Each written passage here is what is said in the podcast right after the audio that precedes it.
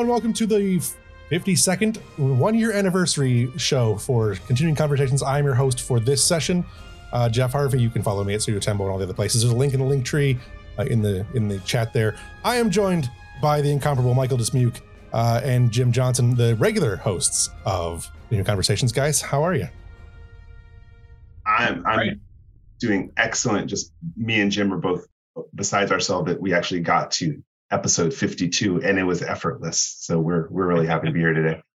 Well, the, the this show is the effortless part. The hard part is actually making all the products and stuff to to get us to talk about them, right? But uh, yeah, I, I can't believe it's been a year. I mean, I don't know, I don't know where the year went, man. It just flew by.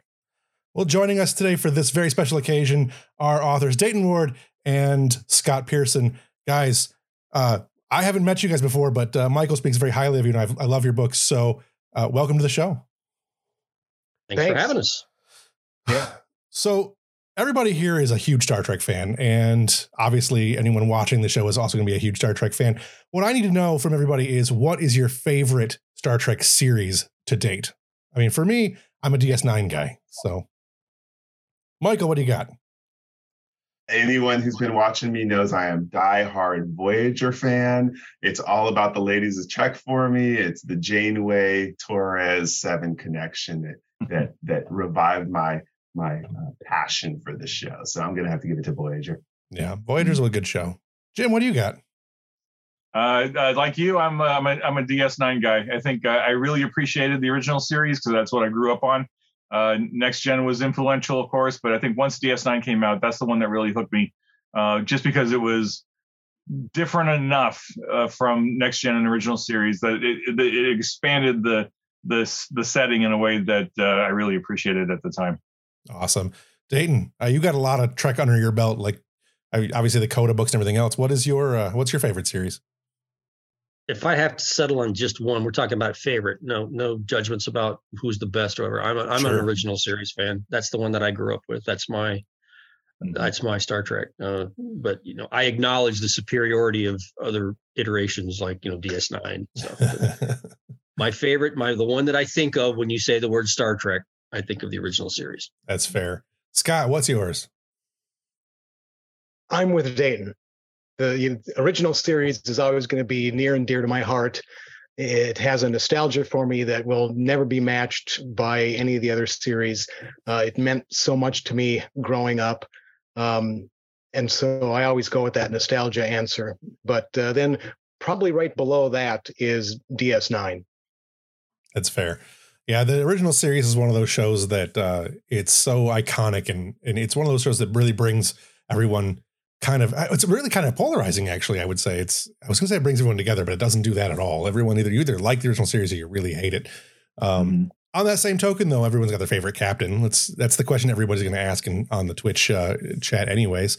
So who's got favorite captain? I mean, favorite series, but favorite captain. You, I, you, you just heard mine, Janeway. Yeah, Janeway, so. Obviously. But, I mean, I have to I have, I have to admit, Pike's giving her a run for the money right now for me. Uh, but overall, Janeway still, I, I would love Anson it. Mount's hair is ridiculous. I absolutely love every second of it. So it gets bigger every episode. Every, right? Pike's peak is just growing every day. Yeah. So, Jim, what do you? Who's your favorite captain? Oh, man, this is tough because I think, uh, you know, I, I, I, I really like Sisko because I think he's the most complete Um, captain character in the in the franchise, but yeah. I think in terms of like my favorite character that or my favorite captain that I just enjoy watching, I think it's got to be Kirk. Okay, um, especially the original series Kirk. Like, not so much in the in the later movies. I, I think um, like Generations, he was looking a little threadbare, but I think uh, the, the, the original series, those three seasons, uh, even into the animated series a little bit, I think Kirk had everything going on. Uh, those characters were so well. At least the the the Trinity were were so well written. Yeah, uh, you know, Kirk, Spock, and McCoy, it, and I don't think another series has really quite gotten to that level of connection. Yeah. And Kirk was the linchpin for that for that group, so I think Kirk is my favorite of the of everybody. As much as Kirk's movie appearances aren't the most ideal, I think he gets the best line in the movie series, movie, the whole franchise, which is why does God need a starship? But yeah. Fantastic. um, all right, Dayton, who's your favorite captain, Dayton?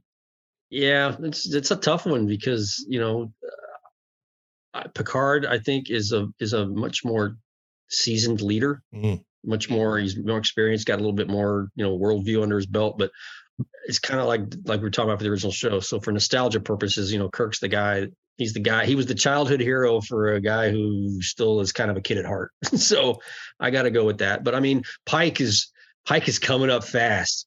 Yeah. Um, yeah. You know, I I really enjoy Anson Mount's portrayal, mm-hmm. and the hair turns in a fine performance every week. It's the star of every episode. Scott, Scott, go ahead. I have to. I'm going to be an echo again because it's going to be Kirk as the all-time favorite from my childhood. But uh, yeah, I am loving Anson Mount as Pike. Mm-hmm. Nice. So obviously everybody here is here because of Star Trek Adventures. Um, and everybody here's got a hand, except me, in the writing of Star Trek Adventures. I don't want to give myself any more credit. I don't have any of that. But um, with the most recent book coming out, which was uh, Utopia Planitia, Um, we've got a lot of new Starship stuff going on. We've got a lot of everything else.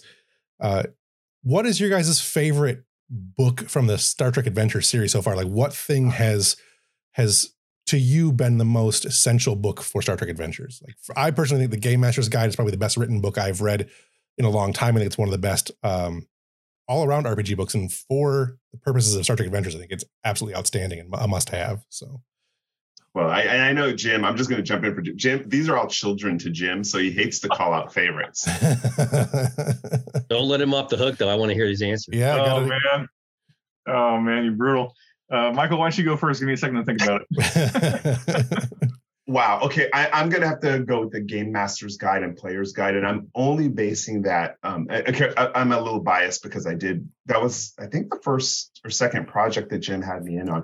But it's because of the reaction of the audience, including people who never even played Star Trek Adventures and are actually just using it to game master games even outside of Star Trek Adventures now, because of the ethics that we put into the book about safe gameplay, um, making sure everyone's welcome to the game, which is, of course, what Star Trek's all about. So I have to, and, and I have to also say, because I've seen thirteen-year-olds read it, and eighteen-year-olds read it and be like, I want to play the game now. And to me, Star Trek needs to get into this new universe, this younger universe, to introduce new people to it. And so I really thought that those books were great just because of the excitement they've generated so far. And I keep hearing stuff about them. Even um, last one of our previous shows um, with, with Eric uh, Campbell from Stream Punks, who, of course, does Clear Skies and all that, he said that that was his favorite book um, for many of the same reasons. So it's really cool to see the, like the number one Star Trek Adventure streaming show and some other um, people who play the game, Jackson Lansing, you know, uh, comic, that they're they're talking about these kind of publications. And that makes me really happy. Mm-hmm. Yeah. Nice. Uh, all right, Jim, you're on the spot now. I, I wanted to avoid this question. um, I wouldn't call, yeah, it's hard because, like, if I say they're my children, then then that, that lends a whole different level to this, which is kind of weird. Because uh, at some point, like, I kick these things out the door. Right. Um, and because they have to get done at some point. They have to go to the... Like children. They have to go to the printer. And they have to... They, well, I mean, kind of, right? Like I no, would, it's I would, absolutely the same thing. Trust me. You've got more you've got more experience than I do, Dayton, but uh, like like I, I can't imagine kicking my son out the door saying, you know, go earn your paycheck now. Um, maybe you'll get there. You'll get there. You're still okay. Not jaded yet. Fair enough. Um, oh gosh, there's so many. I mean, we've got twenty books out now, plus all the all the P D F releases. So this is, I mean, I'm just so proud of the line for six years, getting so much stuff done. But if I had a favorite book to pick, it'd have to be the core rule book, I, I think. Uh, because that was the foundation for everything. And if Nathan and the team hadn't done such a great job with it, we wouldn't have any any of this stuff that we, I mean, we wouldn't have made it, you know, six years, seven years or whatever. Um, and it, you know, I mean, as a gamer, when it came out, it, it, it, it was so close to the way I wanted to run Star Trek, uh, or, or so close to the way that I ran Star Trek, just using like homebrew systems, like the, the FASA games and the Last Unicorn games and the Decipher games and all the other versions of the R P G were good, but they never quite gave me the game experience that I wanted at my table with my group, right? Um, so we always kind of like kit bashed um, systems, or we just made up our own and just kind of made it work. Um, but when we saw Star Trek, when I saw Star Trek Adventures, when we were doing the playtest, uh, even before I got in as a um, as a freelance writer, I was like, oh, this is like this is like ninety-four, ninety-five percent right where I want to be, and I, that made me excited, right? Because then I got into into writing it, and I was like, shoot, if this thing can grow some legs, we can do some really cool stuff with this, you know, over the over the course of the years with products and stuff. And and fortunately, we've been able to do that. And we couldn't have done that if that if that original core book hadn't been so well received, um, and and so and so you know effective at what it does. So um, I think if I had to pick uh, of all the stuff on my shelf that I'm staring at right now, longingly, um, I've got to say the core rule book is probably right there at the very very top. But I've got stories for every one of these books, and I love all of them for different reasons. Uh, but I, I put the core book right at there at the at the top. Nice. It's an essential book. And I was playing Decipher Trek pretty much until the day the play test for Star Trek Adventures came out. And I was really excited for it. So, mm-hmm. um, Dayton, what do you got for your favorite Star Trek Adventures book so far? Well, I'm going to offer a multi-pronged answer here. Sure. Um, so I'm going to echo some of what Michael said um, about the Game Master's Guide, because I think it's a wonderful way to introduce somebody to the idea of role-playing games. Mm-hmm. And I like his phrase, theater of the mind. Um, I like the way it approaches role-playing games in general and Star Trek in particular. I think it's a great way that, sh- that shows how to construct a good Star Trek story with all the different things that make a good Star Trek story. But like Jim says, that wouldn't be here if it wasn't for the core rulebook. And that lays down, you know, how we want to play Star Trek and how we want to approach Star Trek and the ethos and the, all the things that we love about Star Trek. So that's my answer to the masses. Uh, but from a personal standpoint, I think my favorite book is the Shackleton book, because I had the greatest level of involvement in that particular release. So it means that that it means something more to me personally, because I became very invested in that storyline and, and what Scott and I were able to put together. So two-pronged answer. Right, which I is also add, an excellent book. Yeah, I want to add on that too, because I re- recently did a review, because I finished playing through the whole Shackleton Living campaign from the original, but then also the added ones in there. And I counted back, and my group had played fourteen of those modules and two of the mission wow. briefs. And it it and it's what we talk about. And so that Shackleton book was definitely a great um, for us, with icing on the cake for finishing our fourth season of a campaign. It was really and what fun. I love about the book is that, you know, this this. crazy idea that Scott and I came up with that I think was four, five pages. I think, I don't remember what the initial document was, but it blew up, you know, and then everybody else got involved. All the other writers came along, everybody added to it. Players played the game in the living campaign and they added to it. And then, you know, you brought in all the other writers for the book. So it's, it's so much more than what Scott and I were throwing back and forth, trying to come up with something for the living campaign. And I really honestly thought at the time, all right, I came I came up with a storyline. They're going to use it in the living campaign. They're test driving the rules or refining the rules, and then they're going to move on and do other things. That's I'm done. I, I'm not going to do anything else for the game. back. Little did I know that I would be pulled back into the whole thing. Um, so it was it's it was fun to watch so much spring out of that little bit of work that we did, and let others came in and piled on. So from that standpoint, it's very gratifying. Nice. Mm-hmm. Scott, what's your answer? You know, I was not psychologically prepared for having to choose amongst all my babies for all these questions, but um, but I'm just going to go straight to the Shackleton Expanse. Nice. For many of the same reasons that Dayton said, because uh, this was a much more uh, hands-on experience for me, and you know, it, I love Star Trek. I love working on Star Trek. I love working with friends of mine. And so the whole Star Trek Adventures experience has been like all of that stuff rolled into one. And then especially in the Shackleton Expanse, to really get back to some Star Trek storytelling uh, was just uh, a huge challenge and and a lot of fun and, and very rewarding in the end, after uh, Jim helped me through it, because one of the reasons I wanted to do it is because I like to challenge myself as a writer and do stuff I haven't done before. Uh, part of me thinks if I had realized beforehand just how challenging game writing is, I might have chickened out. But uh, luckily, I just I dove in. Jim was there to hold my hand when I needed it, and uh, it was just very uh, satisfying in the end.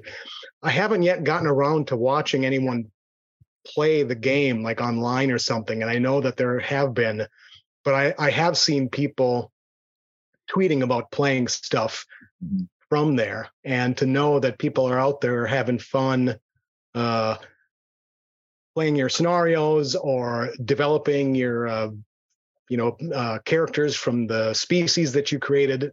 Very, very rewarding. I have two thoughts. I have two thoughts on that. One, one is it, it, definitely it's fun to watch people play it. And I, what I've noticed is I played your modules and Dayton's modules and Jim's modules, and people, I'll watch how people play them differently. I'll mm-hmm. look at their post-play reports and stuff like that. And that's what's really fascinating, because that's going to tie into my second point, which is my question to you, Scott. You had mentioned that it was more challenging to write gaming modules. And can you talk to people about that, including you, Dayton, if you want to throw in, and Jim, of course, because you are both accomplished novelists. What's the additional challenge of writing a gaming module? I'd like to hear what you say about that. Well, when you're writing straight fiction, you tell the whole story. It's all under your control. You, you know what the beginning, the middle, the end is, and you're driving uh, the reader to that point.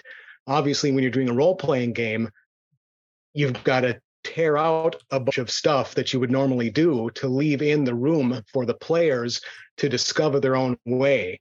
And you still kind of have an end point in mind when you're writing sort of a series of interconnected uh, modules like we were. But that's what was so challenging. Yeah, I would find myself just writing things down and realizing, well, no, I can't put any of this in there. I have to, you're just putting up a framework to let those players discover their their own, uh, what, what's the phrase, the theater of the mind. You know, you have to give them the room to find their own play that they're putting on in that theater. And that is incredibly challenging, to, to turn off everything that you're used to doing when you're telling a story and just saying, no, I just, I'm just hinting at, I'm just kind of, you know, but giving really a little thing here or there. Stripping down the narrative. Yeah. yeah. yeah. Dayton, did you have anything for that? Any, any I'm gonna, yeah, I was going to say, in line with what Scott was saying, it's like that's the, you know, my, as a novelist, my biggest muscle pull was to not go so far. You know, it's like, I, but I, but at the same time, it's like, well, I'm not just going to throw up an idea and leave everybody hanging, and I don't care how it resolves. In my head, I want to know how to resolve it. Uh, you know, I want it to make sense. I want, I want it to, I want it. Whatever I leave out there, I want it to make sense for the players and the game master to be able to take what we offered and come up with a coherent adventure, you know, or, or their own thing. Um, it can go any of a hundred different directions, but at least one of those is mine in my head, you know, and, and whether they ever find that endpoint that I had in mind is immaterial. I just, in my head, it has to, whatever I leave there as a, as a springboard has to make sense somewhere down the line, even if I never tell anybody that. Yeah. Um, So that was my, that was my, and I jumped over that hurdle earlier on when we were constructing the living campaign stuff. I'm like, I read all this stuff. And then I'm like, Scott, uh, all right, take all that out. it's, it's too much. You know, you're, you're basically telling the player, here's the one line to the choose your own adventure novel. And here, you know, turn these pages only, you know, um, that's probably the closest analog is, is, you know, here's the thread through the, through the choose your own adventure book. Um, so yeah, that was fighting that muscle memory to not define everything, not close off, don't don't close doors, you know, but leave it for the leave it for the, the players to open their own doors or open doors you didn't even know were there. Uh, but yet it all still makes sense coming from your springboard. Yeah. Jim, did you have anything to add to that? You've done, uh, yeah, you've done a bunch of modules yourself, so obviously. Uh, yeah, I was going to say, um, Uh, this is not unique to, to Scott or Dayton. Like, I think the majority of the writers that I've had on the line, especially who come from the fiction writing world, I, I think uh, I, you know, Keith DeCandido and uh, and Christopher Bennett uh, both m- mentioned that it was a it was a challenge to to get out of the fiction fiction mindset into the game writing mindset, because you can't you, you're not writing for characters that you know, right? You're not writing for Kirk or Spock or, or Janeway or Cisco, and you're not writing for characters that you're making up on your own, right? You have to kind of write the module to, I hate to say archetypes, but you don't know what the players and the game master are bringing to the table. You don't know who their crews are. You don't know what they're going to do with the material and how much of it they're going to use and how much they're going to adapt. Um, and so you got to kind of like be really careful about what you put together. And uh, I, I've really tried to encourage writers to to minimize the amount of dialogue that they write in a in a in, a, in an adventure, um, because that's what we do as fiction writers. We we're all about dialogue. We're all about the the narrative, and, and we have the characters talking to each other. And so I, I remember getting a few manuscripts from from certain writers or you know, various writers where, where there was like pages and pages of dialogue. And I was like, well, this is really great dialogue, but I've got to cut all of it because you, you can't you can't know what the players are going to do or what the game master is going to do. And that's just the difference between fiction writing and um, and game writing. And uh, I'm just I, I've been so excited to see all the stuff that everybody's created over the years, um, being able to make that transition uh, to that. So I, you know, I, I, that's why I invite you guys back all the time, because it's like, you, you got it, you figured it out, you, you're doing good. Yeah. And, uh, it's fun. So, um, yeah, so, you know, to any, you know, new writers who are watching, who are curious, like it's, it is a skill set to learn, to learn to write, you know, game writing versus fiction writing, but it's totally doable. And, um, If you if you find yourself an editor who's willing to work with you, I'm not going to say I'm a good editor, but if you find an editor who's willing to work with you, then then that's worth the that's worth it, right? You know, to you're whatever, a very whatever, whatever game whatever game you're playing, right? Whether it's Dungeons yeah. and Dragons or Star Trek or uh, a Vampire or something else, right? The same basic concepts are going to carry over from game to game.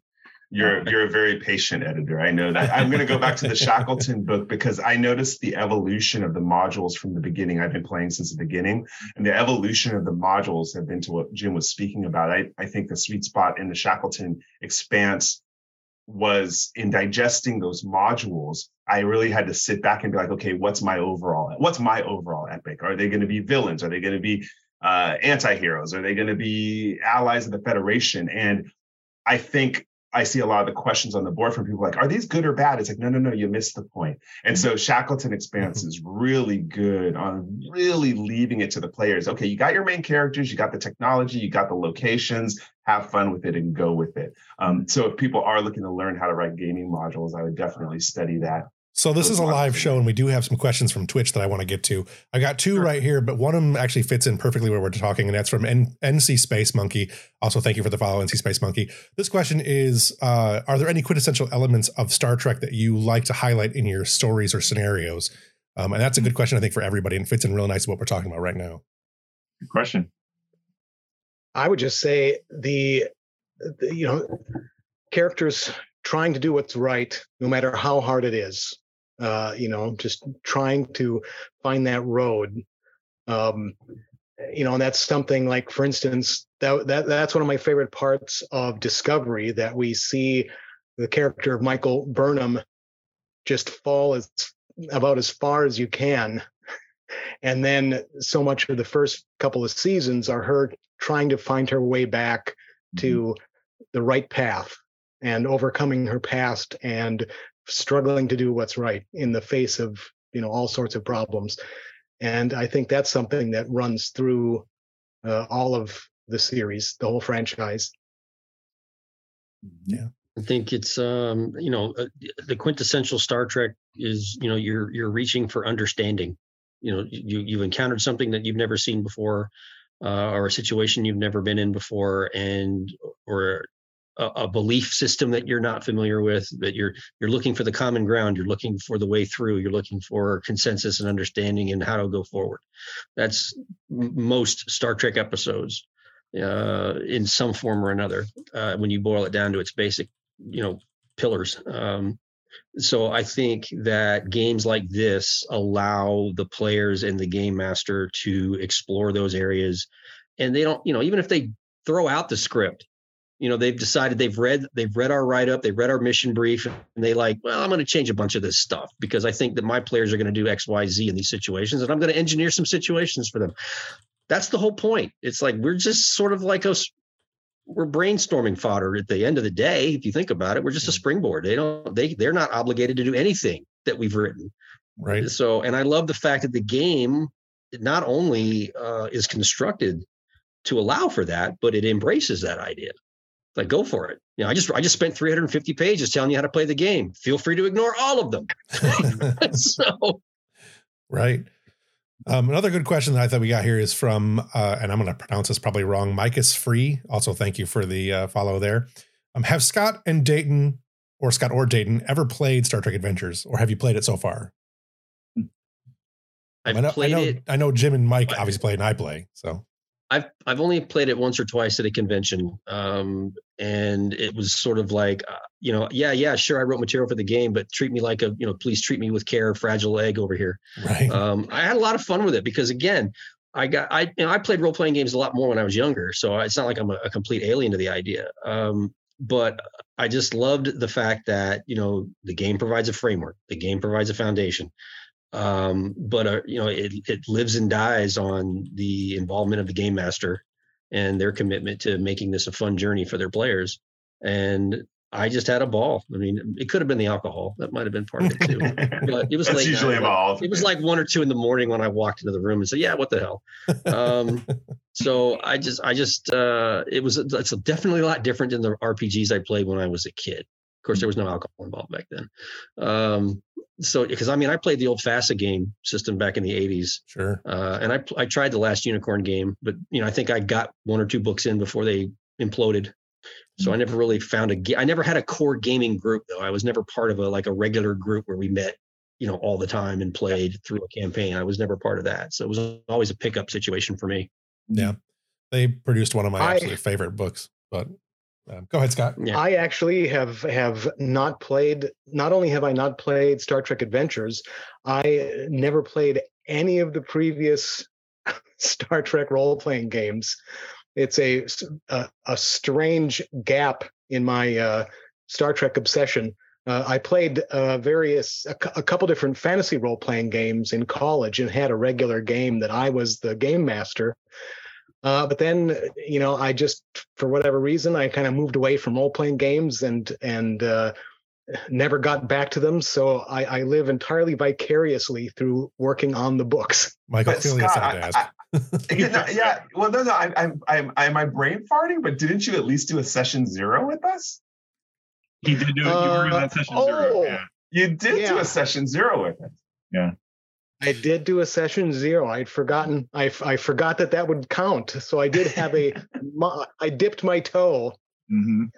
Yeah, I was right, created a character and all that. that yeah, I created a character. Cool. Yep. Yeah. That was yeah, and that was a lot of fun. Anytime your schedule opens up, we'll push you into the deep end and we'll get you. Nothing like I starting. I was always a, a fan stream. of the idea. Yeah. I was always a fan don't, of the idea of role playing. Don't get me I, started about my schedule. Oh, man. Well, yeah, I know no I'm kidding. partly responsible for it. So, so how I'm does sorry, Dave, Dave, what were you saying? Yeah, I was going to say I never played Dungeons and Dragons. I was never, I've never, I've never been a fantasy person. I don't really yeah, yeah, do yeah. so. So back in the seven, you know, late seventies, early eighties, when when Dungeons and Dragons was huge, you know, I didn't. I, I liked the idea of a role playing game and generating characters, and I love the storytelling elements that are inherent in role playing games.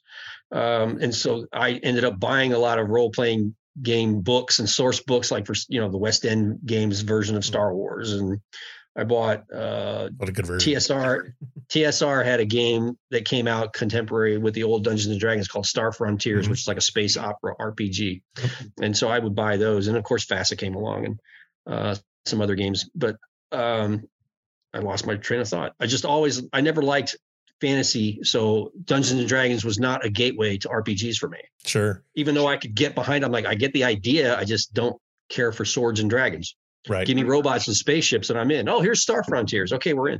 Yeah. So, so how does playing? You guys have obviously played. Everyone's played at least a little bit, um, except Scott, who's played a very, very little bit.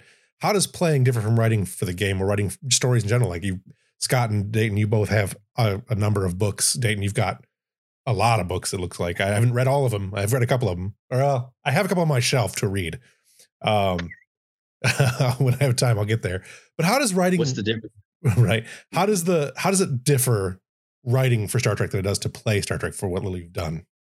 Or writing for the stories rather as opposed to writing for the adventures?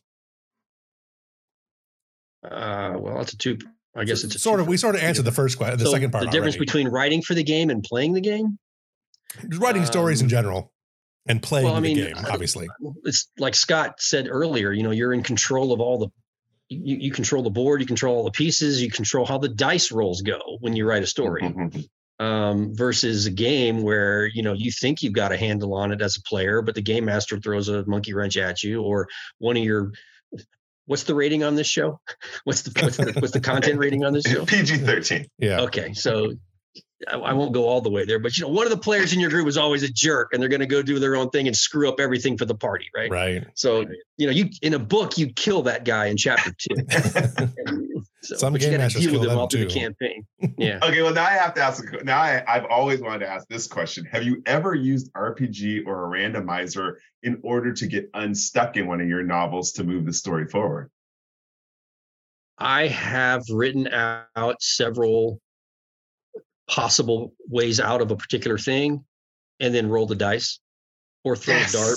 Just to see what would happen. I was just, I would, I would idea jam it. I'd be like, okay, what happens if I go this direction? What happens if I go that direction? And you know, it's like, well, that doesn't work at all. That sucked. What was I thinking when I did that?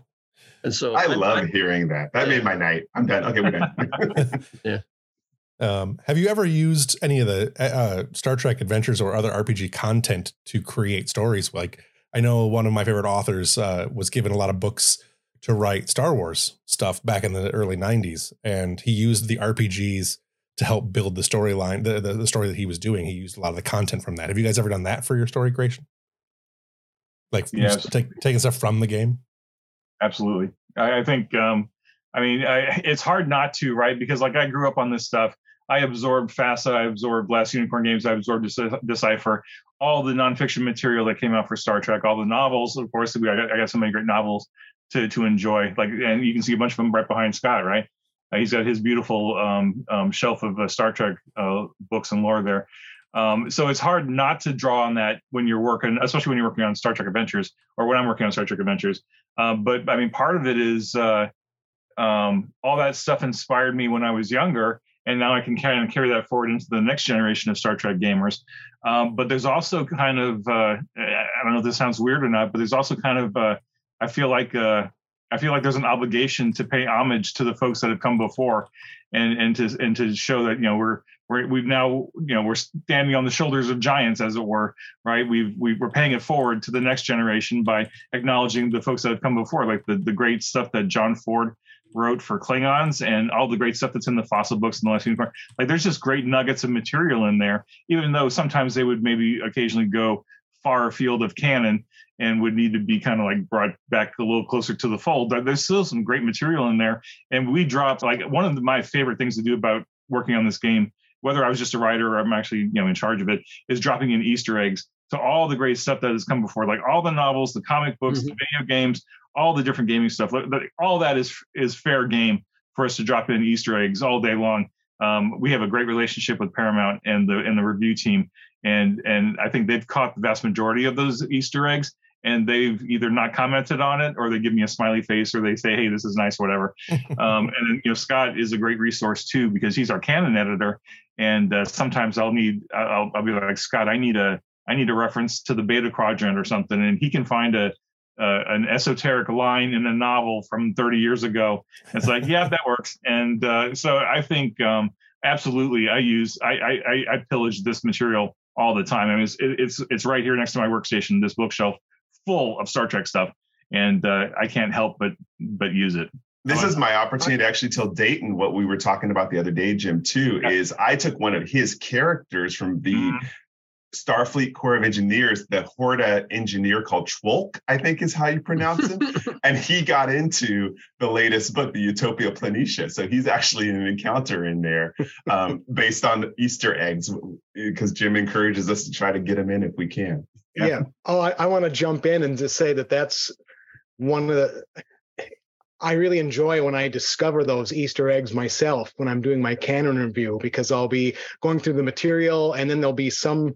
you know, sort of thing that seems like it's a reference to something. And I'm like, what the heck is that? And I start, you know, doing the Googling and looking it up. And then it's like, oh, it's some throwaway reference to something out of a FASA module or something. And, uh, and yeah, that's, that's fun stuff. Mm-hmm. I've done that. I, um, I've used uh, more so the older stuff like the FASA and Last Unicorn and other references. Um, I've sprinkled Easter eggs throughout the different books. And uh, I know I used the Klingon material for when I was doing the Klingon travel guide, because I was pulling from everywhere, you know, and, and a, a lot of people caught some of the really, really small, you know, oblique references. They're like, I see what you did there. Mm-hmm. Uh, so yeah, it's always fun. And, you know, I love the older material as much as I love the stuff that's coming out now.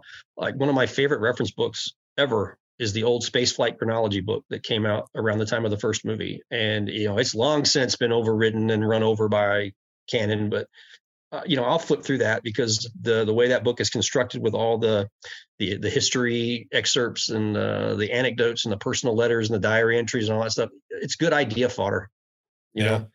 Uh, to Jeff's original question, too, what is it going to take to get Shackleton Expanse and the characters that were created somehow into canon? uh, we're, we'll figure something out. I mean, I yeah, I'm, Lower I'm, Decks I've looked is for ways to. I was going to say, if anybody does anything like that, it'll be Lower Decks. Yeah. Um, yeah. Uh, if an opportunity to reference the Shackleton Expanse presents itself in a novel, I will definitely do that. Nice. Uh, I can't nice. believe I haven't done it already. hint, hint, hint. Yeah. Yeah. I mean, I, I, I, honestly, I don't, I don't have, I don't have an ego involved in this, but I think it, it was, I, because I, I, Michael, you asked, you asked this question a while ago. I don't remember what what episode we were on, but we we, we were riffing on the idea that. Um, you know, like uh, obviously with the with the Star Wars series that are out there right now on Disney Plus, which are just amazing, um, they're clearly pulling material out of the West End Games yes. um, R P G, because that's such a great w- warehouse of information. I mean, there's so much great stuff in the West Unicorn Games um, Star Tr- Star Wars line. Uh, I mean, that was formative for me when I was growing up. They, they had just so much stuff, right? And the, and that's really influencing all the T V series that are coming out now. And you would you would ask, gosh, I wonder if any of the production team members on the current slate of Star Trek stuff are looking at our stuff. And, uh, you know, honestly, I don't know. I know we have sent care packages to a number of different people um, involved in the production, whether it's actors or uh, or other folks. So maybe, you know, it, it's hard to escape Star Trek Adventures. I mean, especially with uh, some of the folks, they can get easy access to the material if they need it. All they have to do is ask for the P D Fs or whatever. Right. Um, But sometimes, like, sometimes I'll watch an episode and I'm like, oh, you know, that's like right next to what we're working on right now. I wonder if they kind of glanced at Shackleton or if they glanced at one of the other books or something. Um, and I'm just waiting for the day when the, when Lower Decks or Prodigy just throws a you know throws a throwaway line in there about the Shackleton Expanse. My mind would explode because uh, I mean, you know, the Shackleton Expanse is such a iconic for us. Um, but it would, be, it would just be a, a hoot to see it on screen, just to just to see it, right? But uh, I have no idea if any of any of the production team. It's it's worth mentioning. It's worth mentioning in case Scott and Dane didn't hear about the previous interviews we yeah. had with Thomas Maroney from S T O. But the origin of the Ross class started in an R P G game, which then got thrown into S T O, which then gets put into the Utopia Planitia um, mm-hmm. uh, book. Actually, let's rewind that. Chronologically, it shows up on Picard. Yeah.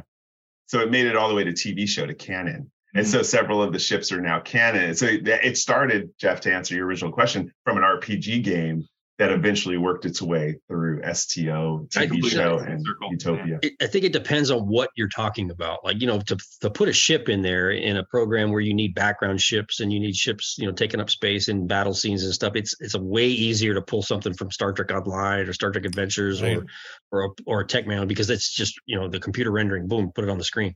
Um, to work something into a, you know, if I could find a way to work the ship, Shackleton expands into a version of the map, you know, the, the the quadrant map that you sometimes see depending on an episode. Like I would, I don't have direct access to that, but if I could get, you know, the key to the back door when nobody's looking, I'd find a way to slip it in. Well, um, we got a map if you need it. Let us know. Yeah, I mean, you know, every time I when I look on the when I see it on a show, it's like, you know, they'll have a big old map out there, and I and I look automatically to the far right, like, you know, all right, I don't see it. Not so, there yet. Not there yet, but you know. We'll N- see. N P C Space. We, we might have to start. Uh, Dayton and I might have to start sort of nudging people that we know. Yeah, absolutely. Uh, N P C Space Monkey asked a follow up that was, uh, what is it about Star Trek? Jim, you'd asked earlier. You said something earlier about uh, Star Trek Adventures being about ninety-five percent of what you were looking for in a game. Yeah. Um, what is it about Star Trek Adventures that makes it feel more like Star Trek to you than than other previous versions of the R P G for any of you? Oh, that's a good question. Um, I, and this is only my opinion, right? And, and so I, I'll take off my project manager hat and line editor hat and all that stuff. And just speaking as a gamer, uh, Star Trek Adventures is the first official Star Trek R P G that has come out that I thought enabled me to create Star Trek experiences at the table that felt like a Star Trek episode in a way that other ones didn't. Mm-hmm. And I think that's partly because, like, the core rule set, the real, the real, I mean, like when you get right down to the heart of the basic task resolution, and I'm not talking about the meta currencies or all the other, um, you know, great crunchy bits that you can add to it, but like at its core, it is a dramatic narrative storytelling machine. And it gets out of the way of the players and the game master creating that narrative at the game table to where you don't even have to roll dice for an entire session or, or several sessions. You're just riffing off each other, telling a story, right? The game master is going to be like a writer throwing throwing rocks at the characters to see what happens. You know, get them up a tree, throw rocks at them, see what happens. Do they fall out of the tree? Do they manage to climb out? Whatever, right? But but it is such a great engine for collaborative storytelling. Uh, that what, which in my opinion, a, a an R P G based on a T V series really needs to acknowledge the fact that this originated as a television series, mm-hmm. and it's not, uh, you know, it's not a, a setting that you're putting a character into, like, you know, maybe a, a fantasy setting or something. But because this is specifically Star Trek, right? Um, you need those those tropes and material that you get from a television show and watching Star Trek on T V. Um, even to the point where Nathan, when he designed the game, Nathan Dowdell.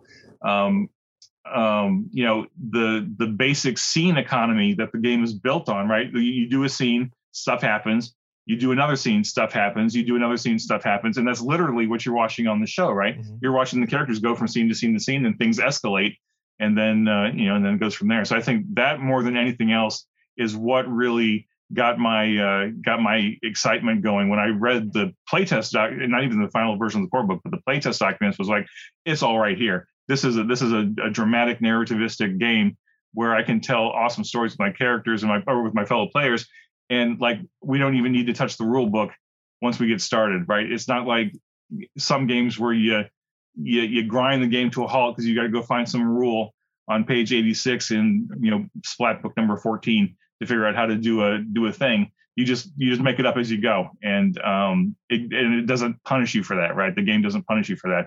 It encourages you, it encourages you to do that. So that's my opinion anyway. Uh, so I'll put my hat back on now. And Michael, uh, uh, Dayton, Scott, any other opinions on that?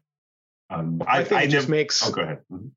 I, I was going to say, I just think it makes such a strong effort to focus on on the characters and their and their life path, mm-hmm. and so it really helps. Uh, to not uh, get distracted by like big space battles. You know, it's very easy when you're doing a, a game like this to uh, have those epic battles. And, you know, you can have those space battles, but there's just so much thought put into how those characters develop that it's really going to help the players uh, have a rich experience in those characters uh, compared to other. Uh, like I said, you know, I used to play some role-playing games when I was back in college, and there was just nothing in them that would help the care, help the players develop characters as rich and complicated as the process that's in Star Trek Adventures. Yeah. I think that Star Trek Adventures benefits from the fact that, you know, like I'll use the FASA game as an example. The FASA game was written in an era where Star Trek was the original series. Yeah. And it's the first few sp- films. So, you know, now we've had many more years and multiple television shows that can show us just how many different ways you can create a Star Trek story. There is no one kind of Star Trek story. Um, I mean, that was true even with the original series, but I think when you when you started adding in all these different crews and situations and settings and, and premises, you realize that, you know, what is a Star Trek story? That is such an open-ended question, and there are mm-hmm. so many ways to answer that question, and very few of them are wrong. And I think that the game, as Star Trek has evolved, you know, role-playing game has evolved. The rules were much more stringent in those earlier incarnations. I think the way that you all have designed the game to allow for adaptation or improvisation, you know, even uh, I think it's much, much healthier for the game. I just I think that's a better way to keep the players invested, the game master invested, keeps them interested. you know, and the fact that, like you said, you can throw away the rules and the game doesn't punish you for it. You know, you don't have to roll the dice. You don't have to look at a chart. You don't have to look up a spell. You don't have to do this, that, or the other. You can just go, um, because that's that's kind of like life anyway. You know, we have rules, but life breaks the rules all the time. Uh, I love that idea. I think I think uh, it's just that as Star Trek has evolved, so has the the concept of what a Star Trek story is and how you adapt that to different media. And you guys have knocked it out of the park, so far as I can tell. Yeah, I think part of that too is, um, in addition to everything you just said, I think um, R P Gs in general have evolved from the from the seventies and the eighties uh, on to now. You know, as things change and develop, because like I can think of um, like the FASA game is a good example, and then like even the, the old school D and D stuff, like the the, the Red Box D and D and the the early early stuff. If you look at it, like just look at a character sheet, right, and you can see lists and lists of skills. I mean, just like really dense uh, character sheets full of skills and uh, and different things, to where I think the R P Gs back then were really more of like a simulationist kind of mode. And like, I don't know a lot about the, the simulationist versus narrativist uh, gaming circles. I know there's a lot of people out there in the industry that are all about that. I, I kind of don't care. Um, I just like to, to get down into the weeds about skill levels and uh, shield points and hull points and, mm-hmm. and like, you know, ranges and, and, um, Uh, orientation and positioning on weapons and stuff. It's like, I don't care. I just want to tell a good story. And all that stuff just gets in my way. Like, I, I, I totally respect that some people really like to have that in their games and need that in their games, but that's not what I'm looking for from from a Star Trek game. Like, I don't care if the, if the you know, if the if the Enterprise is here and the Bird of Prey is up here at a certain angle or whatever, and I have to position it just right. It's like, that's not the kind of game I want to play. If I want to do that, I would I would probably either look for a miniatures game or a, or a computer game that can kind of bring me that kind of level of granularity. But for R P G, I want something way more snappy and narrative and um, almost uh, radio drama, like if, if we can make it happen, right, either at the table or, on, or online or something. Yeah. The, Michael, the, talks about it. Oh, go ahead, Michael. Oh, go ahead. Oh, yeah. So I, I honestly had never played any other versions of Star Trek games before Adventures. Now, I had picked up the books in gaming shops, but honestly, what kept me away from them was the mechanics. Um, it was just, it was that that kind of positioning or the and and so it never got my attention. I had played twenty-eight years of superhero games before. I never played Dungeons and Dragons similar to Dayton, but I played Marvel T S R, Champions, Heroes Unlimited. Um, but I knew the format was comic books. And so um, Marvel T S R especially really played into the comic book format in yeah. my mind, which I was so familiar with. But what happened is when I saw, I still remember Star Trek Adventures, I heard about the Living Campaign and I picked up the playtest rules. I remember specifically going through those modules and looking at the rules. And I was like, this is easy.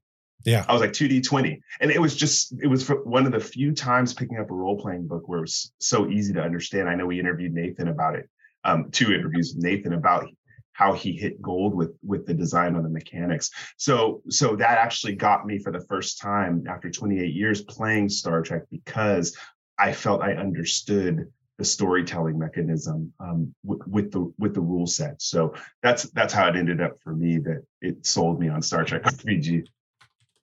I've played pretty much all of the Star Trek versions from FASA on up. Um, and I will say that I always felt like the Decipher version was kind of a continuation of of the old FASA one, whereas this one is kind of an homage, or not an homage, but like the Last Unicorn Games version of the of the system really to me was a Star Trek feel, but what Adventures does, uh, it does everything that Lug did, but better. Um, it's faster, it's more narrative, it's easier to play. Um, I absolutely agree with Jim that this is when I first when I first sat down to play the uh, play test, um, it was exactly what I wanted from Star Trek. It was with very little modification. This this game, this version of the game, really represented the way it felt to watch Star Trek. And it, as we were sitting there playing and going through and it was the adventure with the um, the spear throwing giant. Uh, it was it was one of the episodes of original series that got redone as one of the one of the playtest adventures, and then I think one I think it's one of the Shackleton Expanse live uh, uh, living campaign adventures. Um, and it was absolutely fantastic. The players loved every second of it, and it was it felt like watching an original series episode. Um, I think it's I not to praise overly much, but I think that Star Trek Adventures is absolutely the best version of a Star Trek game to date. Hmm. Interesting. No, I, I, thanks. I appreciate that. Um, I, I think it's interesting too. Um, Last Unicorn Games came out. Of course, the internet was very different twenty odd years ago yes. than it is now. And um, I think Star Trek Adventures, and, and this kind of ties back to something you were saying earlier, Scott, about um, about watching watching a, an actual play on online or something. Um, I think Star Trek Adventures really benefited from the online community of people playing the game and and, and putting the episodes online. Like I, I think Shield of Tomorrow was a was a, a live streamed uh, game that uh, Eric Campbell ran, and um, he was he actually decided to run Star Trek. And he was running it even when it was still in playtest, right? So they their their their episodes were coming out in twenty seventeen, even before the core book had released. We were still in playtest, and uh, that was so unexpected because we like I mean we didn't plan that to happen, right? It just happened organically, and um, we were able to take advantage of that, of course, because it was like, holy cow, there's people actually playing the game online right now, and and we could we can just kind of like you know support them and they can support us, and it just made it happen. But no Star Trek game had prior to that really had that, that level of um, engagement and and opportunity to do stuff. And I think you know just the fact that that show was out there um, showed how narrative the game could be and how easy it was to get into it and how easy it was to make interesting characters and to care about those characters and stuff.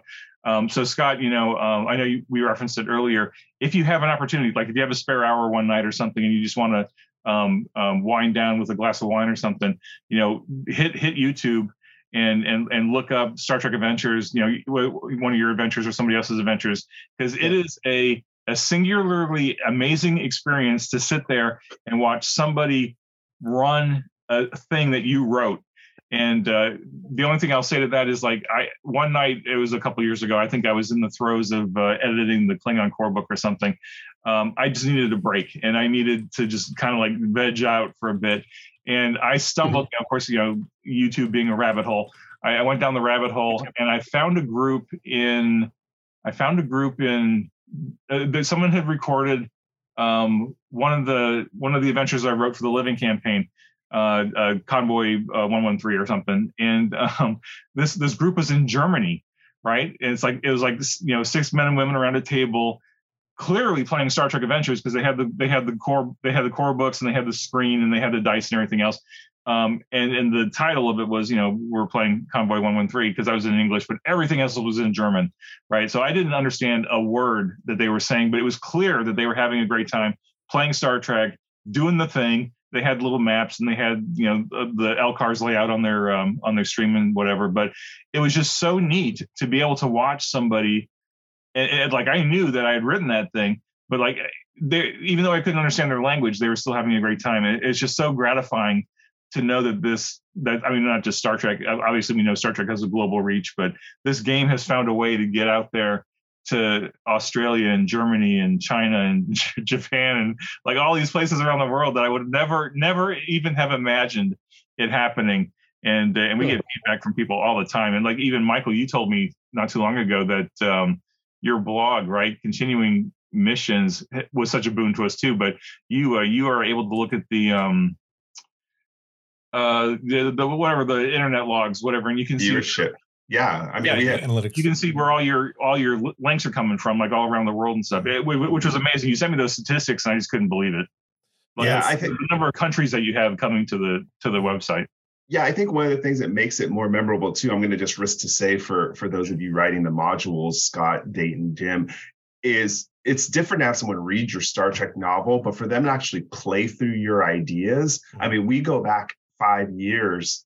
Playing the modules, and we still talk about them today because the conceptual mm-hmm. ideas have carried. And sometimes, you know, I, I I read a lot of novels, so I don't honestly. Someone will say, "Did you read this?" It's like, yeah, but I think you know, because because I was reading it, I wasn't participating in it the same way as an R P G module.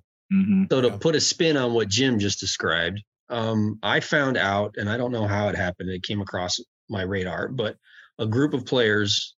Um, their game master had taken one of my novels and adapted it oh, nice. as a campaign or a module for the game.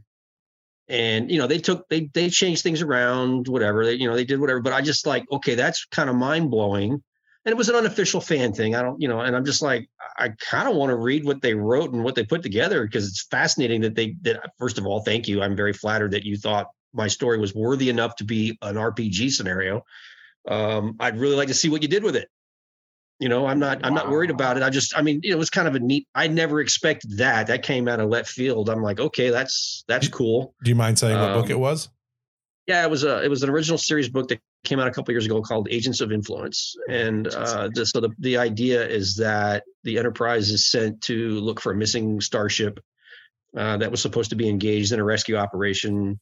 Uh, and the ship has gone missing in this asteroid field, and eventually they find it. And basically the ship had to separate its saucer and crash land on a giant asteroid. And, you know, the Klingons want it. We looking for it. There's spies. There's, you know, all kinds of stuff. Um, so there's, you know, in hindsight, obviously, yeah, okay, any story, any novel is a good potential setting for an R P G sure. scenario, but they chose that one out of all the Star Trek novels that are out there. That's the one the guy picked, and I'm like, well, okay, okay, um, we're gonna try flattering. to look. For, we're gonna you know, we're gonna try to look. If I can for find that. this guy. Yeah. I would love to get a copy of his get a copy of his write up. I'm like, I just want to see what you did. I don't, you know, it's your thing. Go for it. But it, but right. it kind of emphasizes where we go back to. It's like the game is a great idea spring, you know, yeah. great brainstorm, you know, trigger, and then you go afield any way you want. I'm like, okay, do that with one of my books. Do that with all the books. I don't care. I, I'm making my quest now to find that person. You know, we have the highest viewership of any blog yeah. about Star Trek Adventures, so I'm going to try to find that person and get it posted on Continuing Missions. I'll let you know. Nice. I'm curious. Okay. I mean, I mean, there's, you know, we, I think we, Jim and I have talked about the idea that maybe some of the books could be adapted that way, you know, into a R P G mission or something, or, but I don't know. I mean, I, there's a lot that has to go on before you can cross the streams, so to speak, right. you know, uh, kind of, but, but kind of in the same vein that, that Modiphius and I D W have done, where they've managed to create companion publications for the game that are based on comic storylines. Right. Uh, like there's the Year Five, and uh, what else? What's the other one? Didn't you? Aren't you guys doing another one from based on one of the comics, Jim? Uh, no, just uh, just, just Year Five just so year far. Five. Yeah, we, we, had, we had a we had a great conversation with uh, Jody Hauser and uh, uh, Jackson Lansing a few weeks ago, and uh, we he certainly dropped the seeds because he gave us a teaser about the new series that just came out. Yeah. Um, and, uh, and he got the ideas percolating about us maybe collaborating again, but uh, I mean, it's just too new. It just, I mean, literally it just came out, right? Oh, it's still, they're still trying to figure it all out. They just had a brainstorming or, or, or a writer retreat just a couple of weeks ago where they brainstormed the second story arc for mm. that ongoing, you know, for the, the, the companion series. Yeah. So they're, they're hard at work on that kind of thing, but you know, they're, they, they know what they're doing. Uh, but I would love, you know, to see there. God, give me, give me time. I'll create a list of all the of the books I think make awesome ideas for, you know, and they're not all mine. There might be a couple, but you know, and if you do, you know, so. But it's, I think there's there's just a lot of there's a lot of great Star Trek material that just didn't happen to be a T V show. Yeah, yeah. You know, there's fifty, yeah. there's fifty-five years worth of comics and games and books and, you know, you name it. It's it's there's there's there's all kinds of stuff, and it's just sitting there. Yeah, you know, wait. And it's yeah, all there. I'll, I'll tell you, Dayton, I, I I don't know how often you you keep an eye on like the the Star Trek Adventures uh, social feeds, but uh, one of the one of the more common, uh, I don't know if it's a request or just a statement, like a, a lot of fans would love to see some sort of support for like a Vanguard uh, series or a Vanguard supplement. And my suggestion so, so to you right Vanguard right now in, in the um, uh, Typhon Pack is the other one. My suggestion to you is to, when we're done here, is to send David Mack an email and, and, and see about you guys have a dialogue, because I don't, I, I would love to see Vanguard realized in some other form, but it can't happen without Dave. Yeah. Dave is the man when it comes to Vanguard. I mean, it's got to start with Dave. Mm-hmm. Uh, I mean, I, if, if he wants to drag one of or two of us in here, I think, but I mean, I think, I think he'd be immensely flattered with the idea that you would want to do that. And he would probably want to be involved because that's, that's one of his babies. Sure. You know, he just, he just happened to tap Kevin and me to come along for the ride and we got to help out, but it all started with him and Marco Palmieri. So mm-hmm. uh, the Typhon Pact is another idea that, that lends itself to this kind of thing. Um, you I mean, I honestly, about- Coda, I got to say Coda too. Don't, don't count, you know, to be a David Mack and yourself, uh, but, but Coda itself too, because so many of the characters are in the packs already, Jim, that that kind of star in there, and yeah. it's that one really can go in any direction, that whole story. Mm-hmm. I won't give any spoilers for those who haven't There's, read it yet. Yeah, I mean, we can, I'm sure that the, I think any anybody, you know, that's committed enough to the idea can translate a story from one medium into the, the game. I, right right where there's just a lot of good, I mean, stuff that, you know, is escaping our attention right now. But if you start to sit down and like go through the roster of novels and comics, you're like, oh, holy crap, that's a great one. You know, I've never thought about that one. So yeah. yeah they're, we, they're, we, uh, I've, we, I've adapted we, some of the yeah, older ones. Yeah. Yeah. Yeah. That's what I mean. I'd go back. I'd go back in, you know, yeah. like do, do Time for Yesterday or Yesterday's Sun or, you know, that kind of thing, or The Wounded Sky, you know, good Lord, do The Wounded Sky as an R P G game. Yeah. Um, yeah, I mean, the, the great thing about Star Trek, anyway, it's the blessing and the curse, right? The, the blessing is that we have fifty-six years of stuff that we can draw on, right? We got novels, comic books, games. I mean, there's just so much Star Trek out there that we can we can pull in and, and just and create in some format. But that's the curse too, right? Is because there is so much stuff. Um, like even though this game is now six years, six years and and maturing, and we've put out, you know, twenty odd books and I don't know, probably at least eighty digital releases or something. That's a ton of content for an R P G, and we still have barely really scratched the surface of all the stuff that's out there. And like, you know, the my, my. you know the fans could tell us all day long about the stuff they want. It's like, I'm nodding my head. It's like, yeah, I want it too. I want yeah. it too. There's just only so much time in the day to get all yeah. this done. and and there's only so much room on my shelves. Right. Yeah. Right. Well, my, my thing is, you know, it doesn't have to be a straight adaptation or whatever. Yeah. Just the idea of the Typhon Pact. You could right. right, start with the idea of these four races or or change out the races or yeah. do whatever. But yeah. they came together for this reason. Go. You know, it, it, I mean, that's to me, that's in the best spirit of the game itself. It's like, right. great corner, kernel of an idea, but off we go and do our own thing with it. Yeah. Mission um, brief, except for I, Vanguard. If you touch Vanguard, well, I was, well, I was even, th- I was even thinking just encounter, like an encounters, and, and we've talked. I, I've seen it batted around about just the big book of encounters, mm-hmm.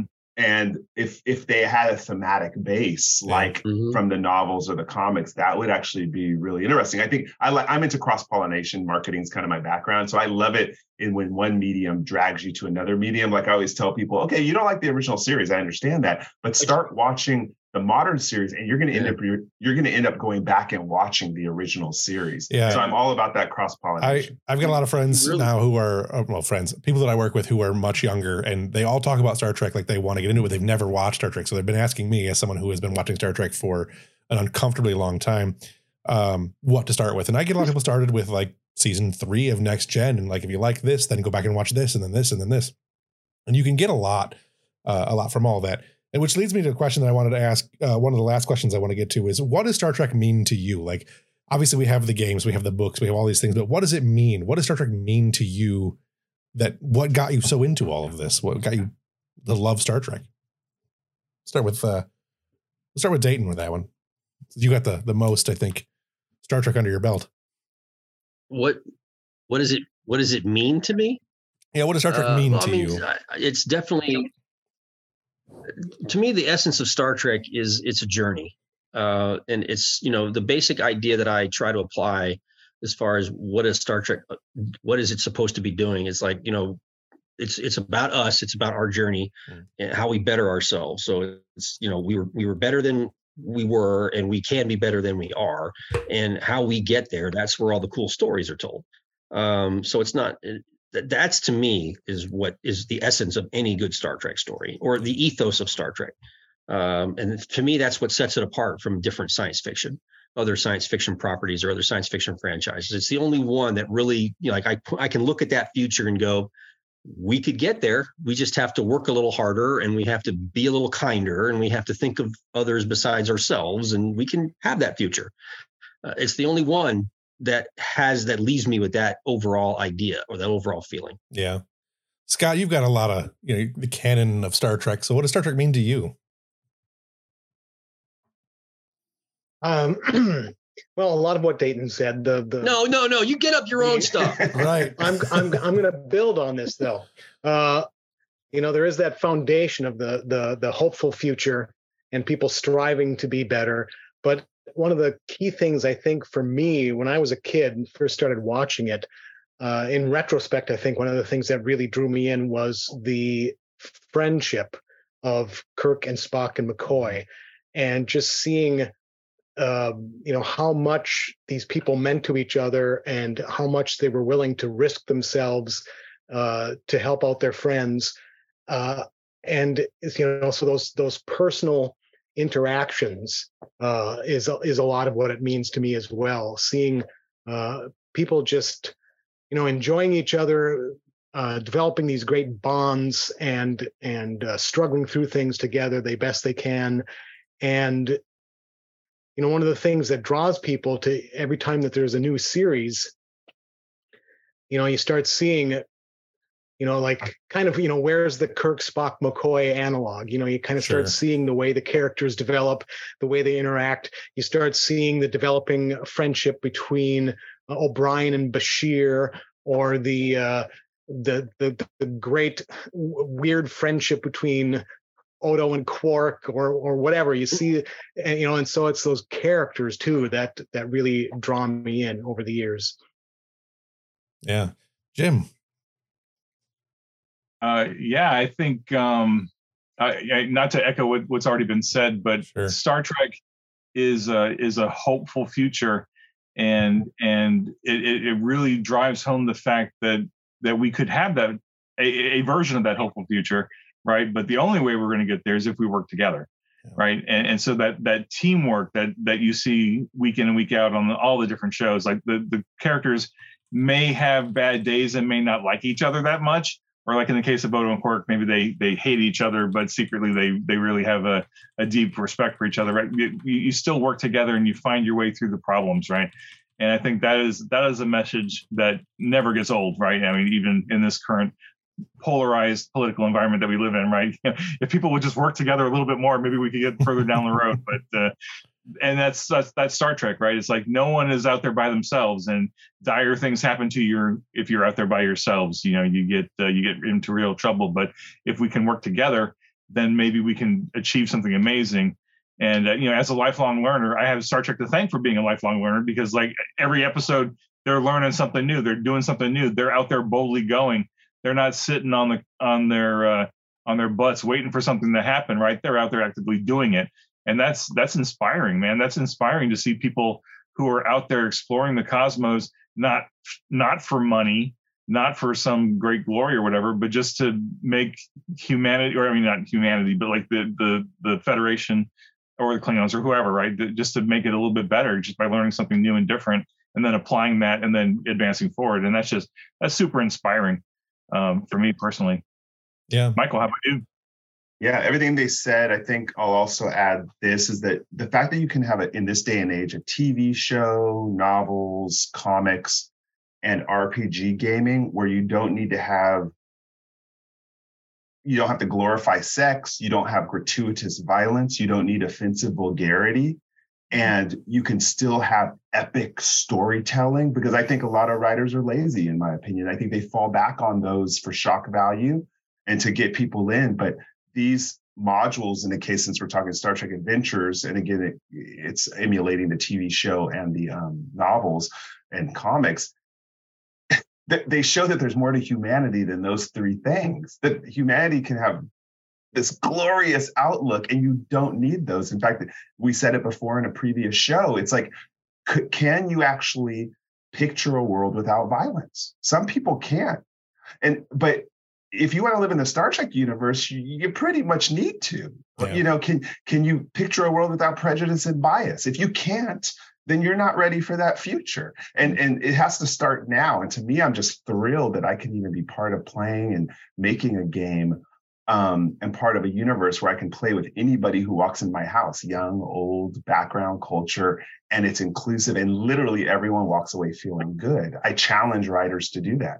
I really, it's a challenge. And to me, I, I try to put that into everything I do to prove that it can be done. Now, maybe it's not going to be the most popular, but that just shows the state of the world.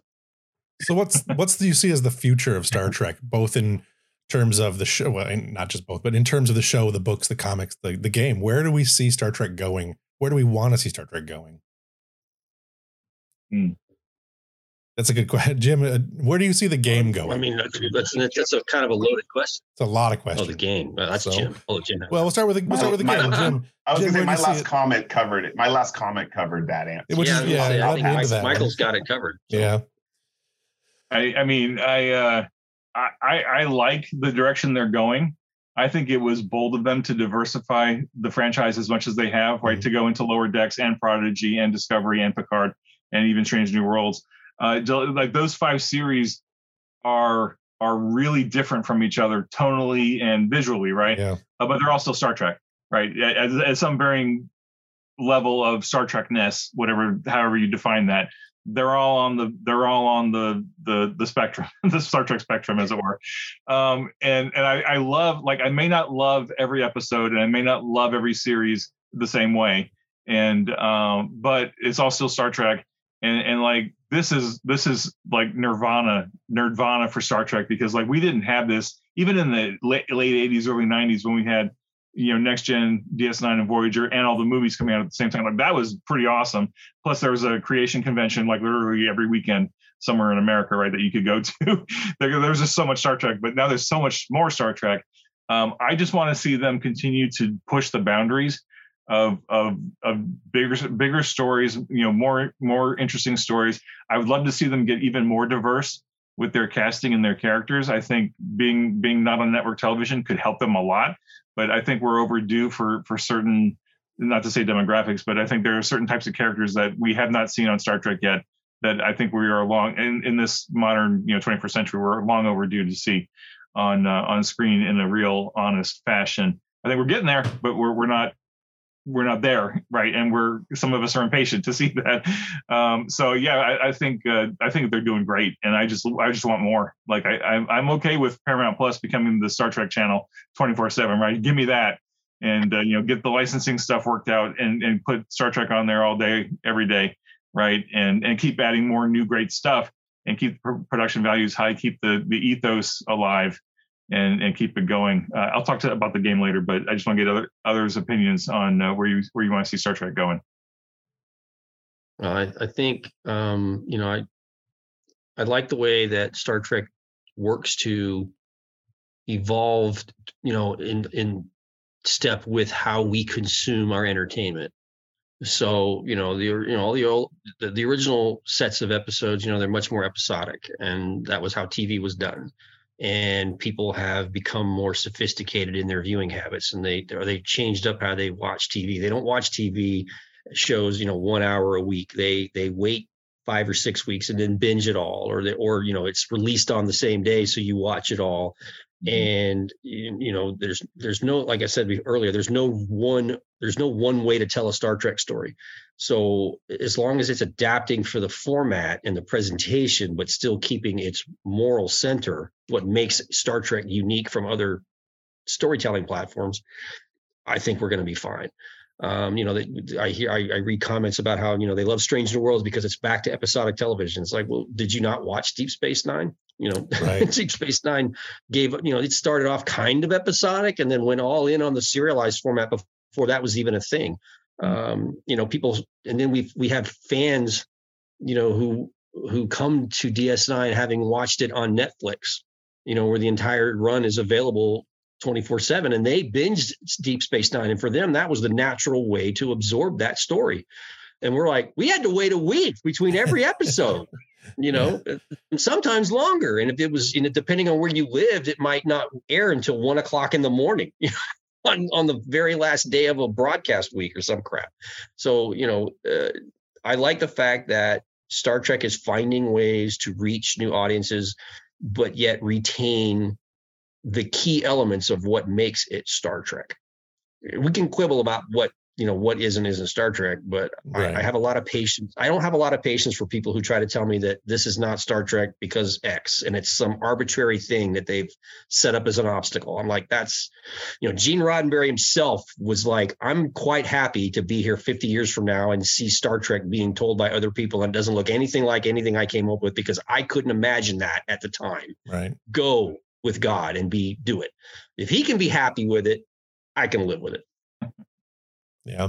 Yeah. I just, I, I, I want to see them keep trying different things like they're doing, you know, and I've said to earlier questions, I've talked about uh, how special the original series is to me.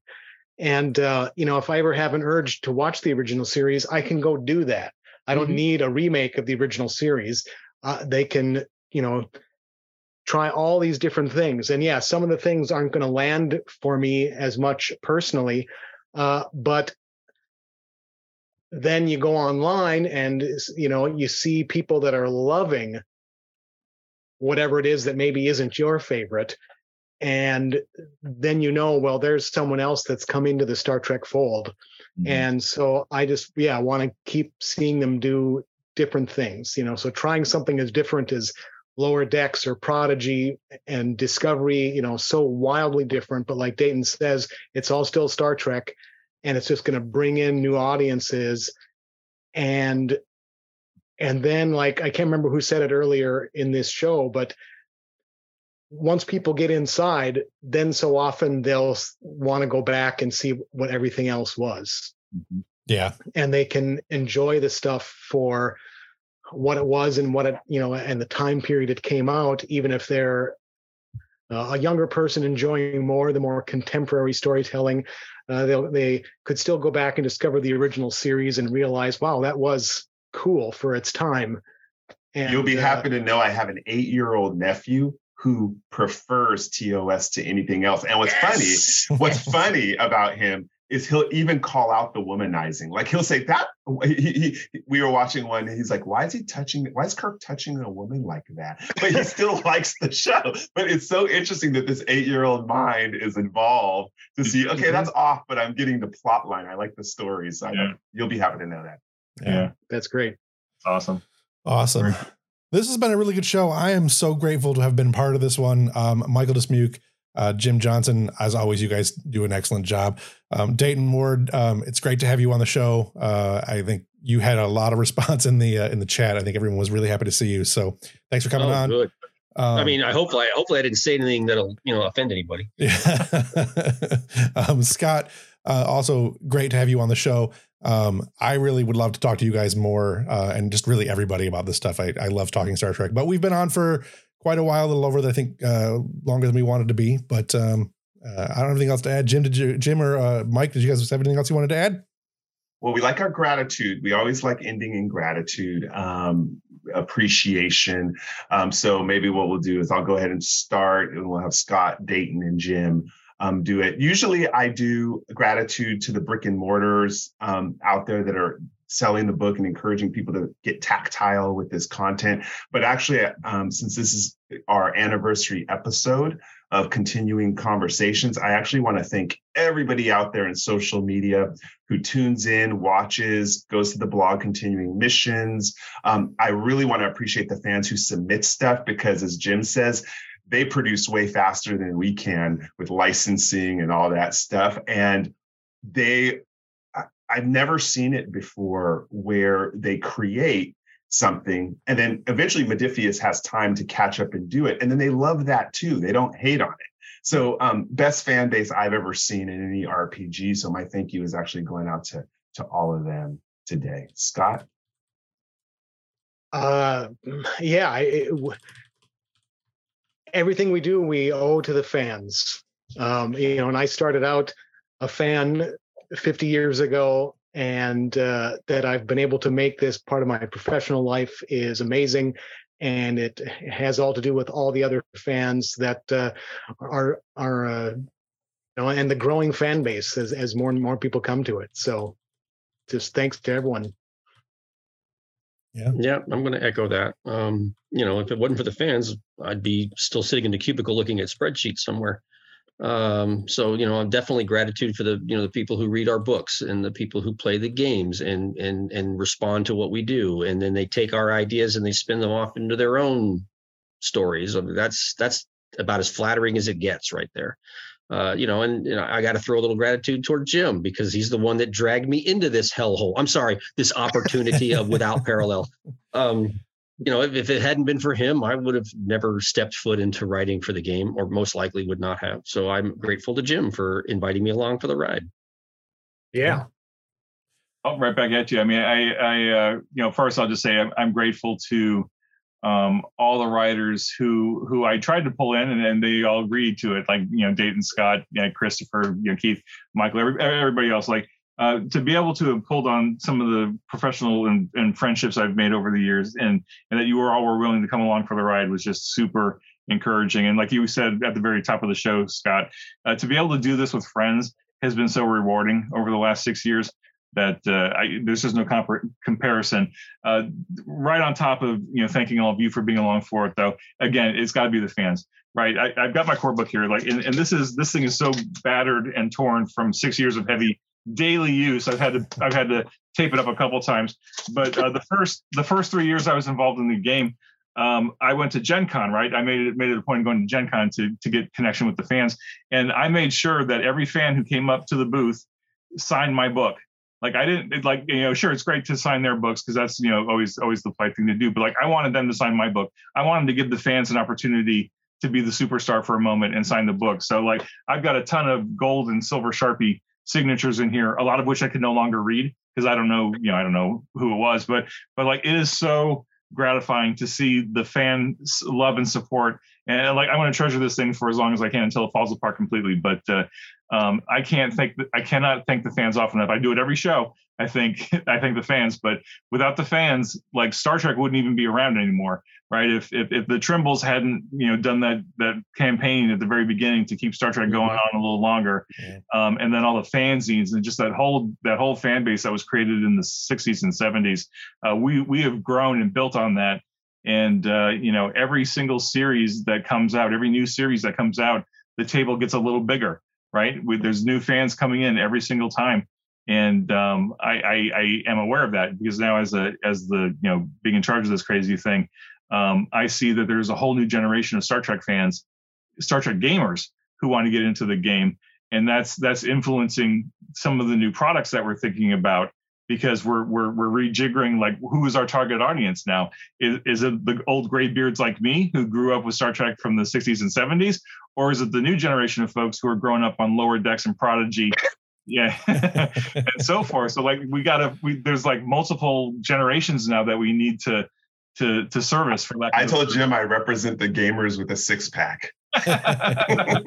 we're a growing group we're a growing group. growing group yeah and then you got the kids too, right? So like there's there's just so many opportunities to grow that table a little bit bigger, um not just for the game but for Star Trek as a whole. So it's it's just a really cool ride, and uh I we wouldn't be here without the fans, so thank you to all the fans, absolutely. Um, but I would also not be doing service if I didn't also say, as the co-host of this show, thank you to literally everybody who is willing to come onto the show and spend an hour or more with us talking about Star Trek, talking about the game, um, talking about their experiences and stuff, because this uh, this Star Trek family is super, super awesome.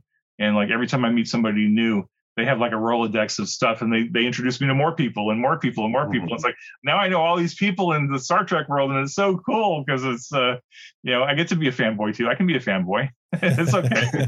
So uh, anyway, I'll stop because I could go on all night about this. But yeah, thanks to the fans, uh, far, far primarily. Absolutely. I definitely Big want to thank, thank you the to fans. Jeff also. Oh, I have Jeff. I didn't want to miss thanking you because you yeah. edited and produced the show faithfully. Um, yeah. This is a labor of love for all of us. Um, yeah. You know this this show, and so um, really appreciate all the work you do for us. I want to thank uh, obviously all the fans too. The, this show has been going on for quite a while now. This is one year uh, for this uh, show, episode number fifty-two. Um, although it's airing slightly out of order, uh, the live is slightly out of order, but. Um, I started S T A Engage with just the idea of having a, a, a fun way to talk about the game and get more people into the game and things like that. And when I couldn't do it anymore, uh, Michael and Jim, you guys took over. And I think that's absolutely fantastic. The show has gone on for as long as it has. Um, I'm so mm-hmm. I'm so grateful to be part of it. Um, even now, uh, Michael and Jim, you guys let me continue to, to do the editing and stuff. So I really appreciate that. Um, I like doing it. So it's fun. And I'm really grateful to be on the episode here today, especially with everybody that we've got. Um, And I thought this was a good episode. I thought uh, the people that uh, on on Twitch seemed to really enjoy it. And I think, uh, yeah, that's what I got. So, yeah. All right. Awesome. Anybody, all right. Anybody else have anything they want to add? If not, we can step away. You know, the, yeah. the last thing the last thing I should add is, uh, you know, also, I mean, for specifically for the game, uh, huge thanks to Nathan Dowdell, who developed the two D twenty system and the Star Trek Adventures game itself. And also thanks to Chris Birch, uh, president and uh, C E O of Modiphius, mm-hmm. for even, you know, attempting to get the license for Star Trek Adventures, uh, yeah. because, you know, at, you know, seven years ago, nobody had the license. It just it, after Decipher um, collapsed, nobody picked it up. And he uh, he saw something in it and picked it up and went on from there. So thanks to Chris and to Nathan and to Modiphius as a whole for at least this iteration of the game. Um, so I want to make sure that they get their, uh, their shout out. Yeah. If you want to check out past episodes of the show, you can absolutely do so on YouTube. The show is available at uh, YouTube slash Studio Tempo. Um, you can also check it out on Podbean and anywhere that fine podcasts are given away absolutely free. Um, yeah, go back and check us all out. I've got a link in the show notes. There'll also be a link in the chat for those of you watching this on Twitch. Um, you can find all the stuff there in my Linktree. It's Linktree slash Studio Tempo. Everything is in there. Um, again, I want to thank everybody for coming on the show. Michael, uh, Jim, Dayton, Scott, thank you guys all for being here. And with that, I guess, uh, live long and prosper. That's it. I D I C. No, no, no. It's long uh, live blog and proper. Yeah, that's the new one. Good one. Uh, be safe. Be well, everybody. Talk to you next time. Have a good night. See ya.